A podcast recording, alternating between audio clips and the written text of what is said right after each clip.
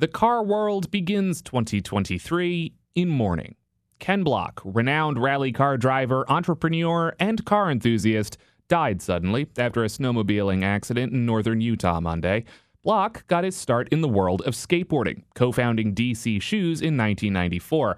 But Mike Guy, editor in chief of Road and Track, says it's what happened after he sold that company and took up professional rally car driving that really put him on the map. He didn't really have a love for American style racing, ovals, uh, IndyCar, whatever. He was really into um, rally racing. I really enjoy these roads. I'm just going flat out on them. And my goal is to try and get a little bit of a lead and hopefully be able to maintain it the rest of the rally. Which is uh, car control. It's it's timed segments through trees at ridiculous speeds and coming within inches of crowds of people. Block's passing drew memorials from all corners of the racing world, with drivers from Formula One to Le Mans to the Indy 500 paying respects. But it also saw tributes from business leaders like Ford CEO Jim Farley and celebrities like rapper T Pain. And that's because Ken Block was more than an accomplished competitor. He was also an entertainer. Ken brought cars to videos in the same way that MTV brought music to video. Not long after his first professional race, Block co founded an automotive clothing brand called Hoonigan. It's building off of the word hooligan. Uh, hooning a car is just going, kind of going nuts. You're doing donuts, you're misbehaving in a parking lot, you're jumping over your great aunt's house while she's asleep.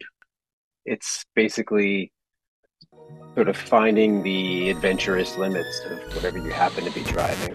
Ow.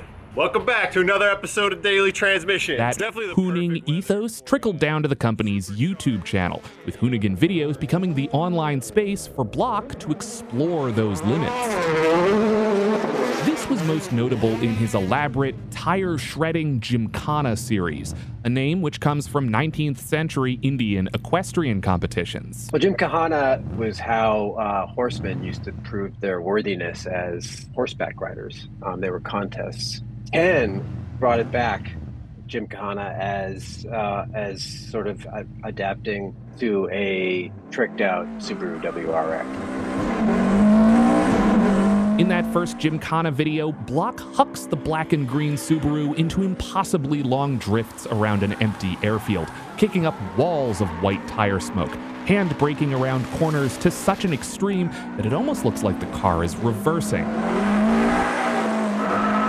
But the signature move comes towards the end, where Block pulls off a series of incredibly tight donuts around a man on a moving Segway. And that was just the beginning. Each subsequent video upped the ante. I can hear him coming now, and I suspect he won't be arriving in a straight line. Gymkhana 2 saw Block hooning around the port of Los Angeles, drifting a newer Subaru under a tractor trailer that then exploded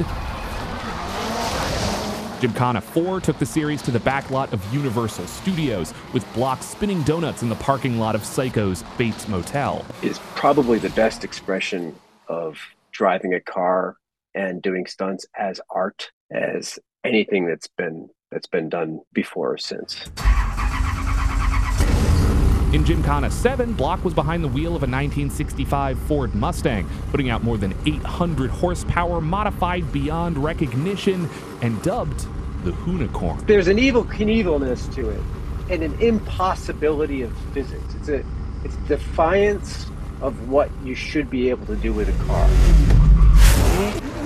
All the while, the Hoonigan YouTube channel was raking in millions of subscribers, netting a billion total views across the first 10 Gymkhana videos. You do look at the numbers that he's pulled, and it's shocking. That business sense that that allowed him to launch DC Shoes and sell it for as much money as he did and to fund all of his pursuits afterwards. He made business off of YouTube in ways that very few people did. More recently, the channel has added another face. Are you, am I making you feel uh, embarrassed yet?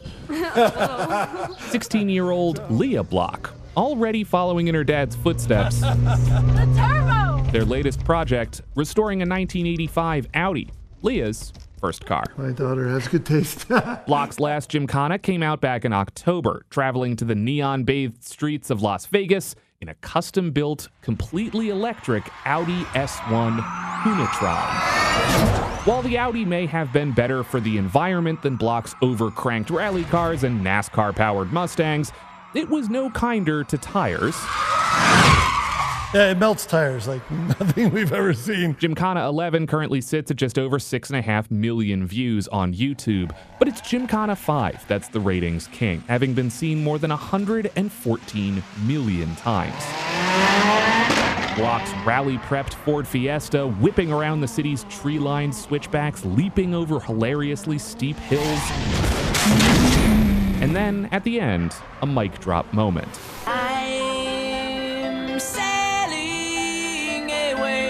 Block is doing figure eights around orange cones when the camera pulls back to carry on. The little Fiesta isn't in a parking lot or on a closed off stretch of city street, but on a tiny boat floating under the Bay Bridge. A symphony of rock music, engine noise, and tire smoke wafting over the San Francisco Bay. Ken Block was 55. I'm Mike Dobuski, ABC News.